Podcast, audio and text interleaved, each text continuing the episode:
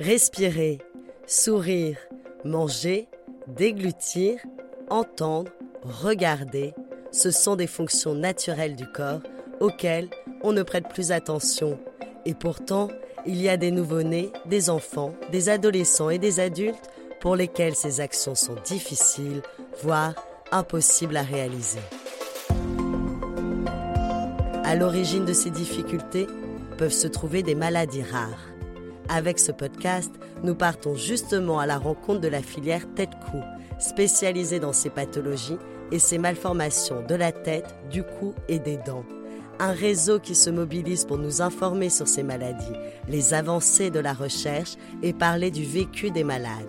Des malades souvent confrontés au regard des autres. Bienvenue dans Mots de tête, le podcast proposé par la filière de santé maladies rares Tête-Cou. L'aplasie d'oreille. De quoi s'agit-il? Quels troubles causent-elles chez les enfants? Et comment les prendre en charge? Le docteur Charlotte Sellerier, praticien hospitalier et chirurgien ORL à l'hôpital Necker, vous apporte des réponses. Ensuite, pour aller plus loin et tout savoir des avancées de la recherche, retrouvez le professeur Caroline Roric-Tambeau, chef de service de génétique médicale au CHU de Bordeaux. Et enfin, écoutez le témoignage de Ludovic Le Billon. Il est le papa de Louis, atteint par cette malformation, et il est aussi l'un des fondateurs de la Fédération française de l'atrésie et microcie. Ensemble, nous parlons du vécu de la maladie.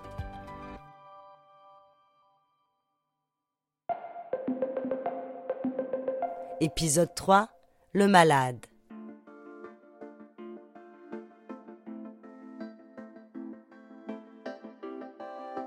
Bonjour, donc je m'appelle euh, Ludovic Lebihan.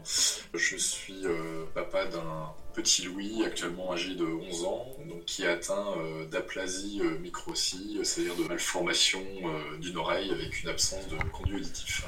Merci beaucoup, Ludovic Lebihan, d'accepter de participer à cette série qui est donc consacrée à l'aplasie d'oreille. Et donc, votre fils en est atteint.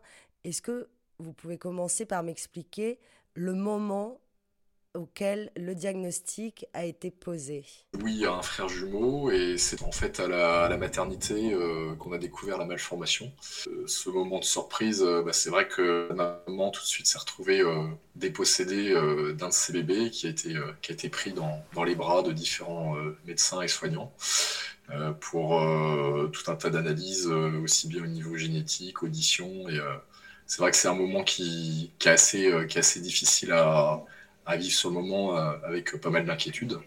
Voilà, donc ça, ça a été, euh, enfin, je vais pas dire un choc, mais ça a été en tout cas une, une surprise euh, car rien vraiment n'était visible lors des, lors des échographies. Quand vous dites au moment de la naissance, concrètement, comment le, comment le personnel médical s'en rend compte? En fait, en contrôlant, en faisant les premiers contrôles au niveau des, doigts, des mains, etc. En fait, il, voit qu'il y, a une oreille qui est plus petite, euh, qui, est, euh, qui est du coup euh, mal formée, même s'il n'avait pas une malformation qui était très importante en soi. Et là, en fait, bah, après, on voit qu'il n'y a, pas de, qu'il a pas de conduit auditif, que c'est complètement, complètement fermé. Euh, donc du coup, on a, on a plein de choses euh, qui, se bleu, enfin, qui nous bouleversent dans la tête, euh, savoir est-ce qu'il va entendre, est-ce qu'il y a du son derrière, est-ce que l'autre oreille va entendre ou pas. Donc du coup, c'est une découverte à ce moment-là et on sent qu'il y a aussi un, peu un moment de flottement dans, dans le service de, maternité, parce qu'apparemment, ils ne sont pas confrontés souvent à ce genre de choses. C'est le cas des malformations rares. Mais bon, on essaie de, de rassurer la petite famille. Dans ces moments-là, justement, comment on se rassure et auprès de qui peut-être on peut trouver un soutien et des réponses aux questions qu'on se pose euh, On s'est posé beaucoup, de questions. Euh, euh, avant en fait de, bah, se dire qu'il fallait, qu'il fallait s'organiser avec d'autres parents parce qu'en fait comme on est comme on est très peu nombreux en soi, même si tous ensemble on représente du nombre, ce côté rare fait que en fait, les, les gens euh, sont un petit peu perdus euh, et euh, ne connaissent pas d'une façon générale en fait cette malformation, que ce soit dans le milieu scolaire ou dans le milieu médical, l'ORL qui nous suivait, qui arrivait sur la fin de sa carrière, nous disait que c'était le troisième cas qu'il avait vu durant toute, durant toute sa carrière. et donc on a découvert, on a découvert plus tard, à l'âge de 8 ans, en fait, en se questionnant et en questionnant davantage notre ORL sur les, les possibilités d'appareillage, on a découvert qu'en fait il y avait des, des centres de référence.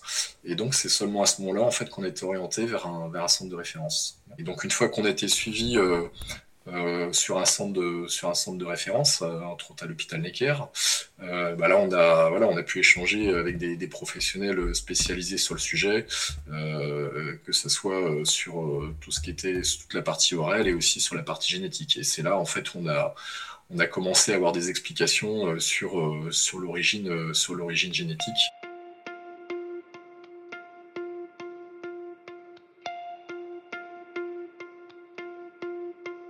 Pour revenir sur la Fédération française de l'artrésie et microtie que vous avez donc fondée en partie, est-ce que vous pouvez m'expliquer le rôle que vous lui donnez? Donc une des premières missions qu'on souhaite avoir, c'est de pouvoir en fait euh, accompagner aussi bien euh, les familles que les personnels de santé et les aider en fait dans, dans l'orientation, euh, dans le conseil et apporter en fait une information sur sur l'atrésie, sur la microcie.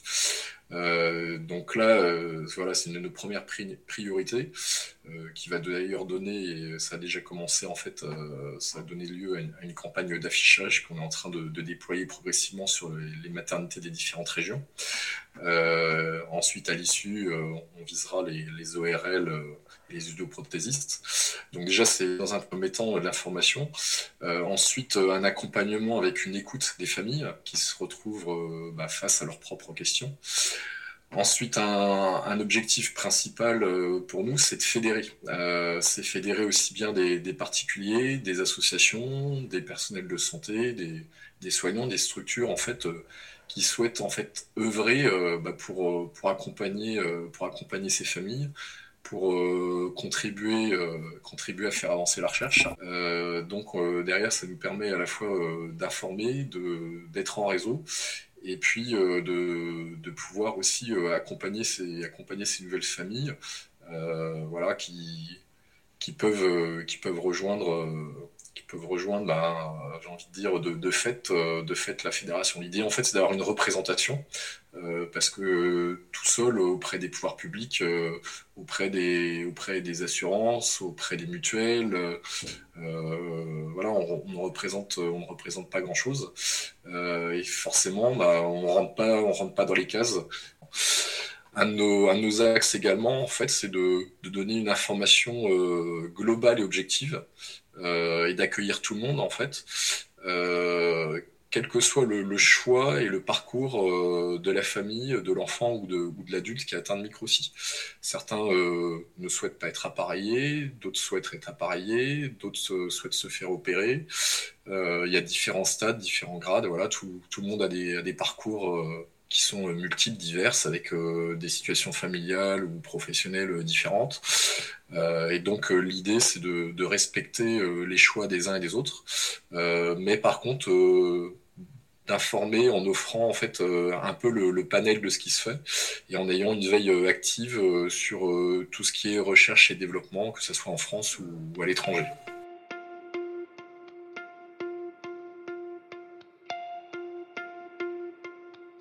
Le petit Louis, comme vous l'avez appelé tout à l'heure, comment il a grandi, quel problème au quotidien ça lui, ça lui pose peut-être bah, c'est vers, euh, vers les 8 ans, en fait, euh, euh, c'est le moment où voilà, il se pose pas mal de, pas mal de questions déjà sur un petit peu ce qu'il a envie de faire en termes de métier, etc.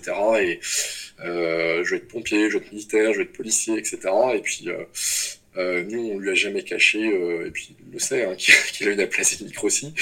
Et donc, on, voilà, quand, quand il vient et qu'il nous interroge là-dessus, on lui dit, bah non, je, suis désolé, Louis, mais c'est pas possible de, faire ce, de faire ce métier-là parce qu'on on a recherché justement, hein, quand on a découvert la, la tout ça, on a recherché un peu dans les documents sur la surdité, sur ce qui était possible au niveau professionnel de faire ou de pas faire, parce qu'aujourd'hui c'est quand même un, déterminant et un marqueur social assez important. euh, même si ça ferme pas toutes les portes.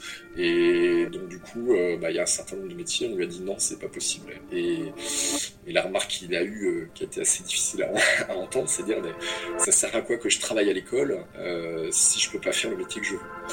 Donc c'est vrai que quand on est confronté à un petit bonhomme de 8 ans qui, vous, qui vous dit ça droit dans les yeux, on se dit que c'est voilà qu'il faut avoir un petit peu un petit peu d'aplomb.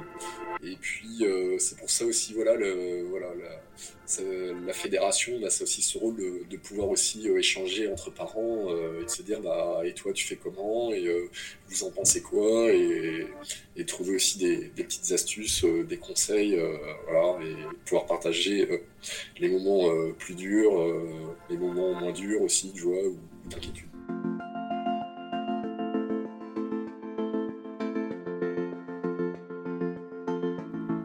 C'était le podcast Mots de tête proposé par la filière de santé maladie rare Tête.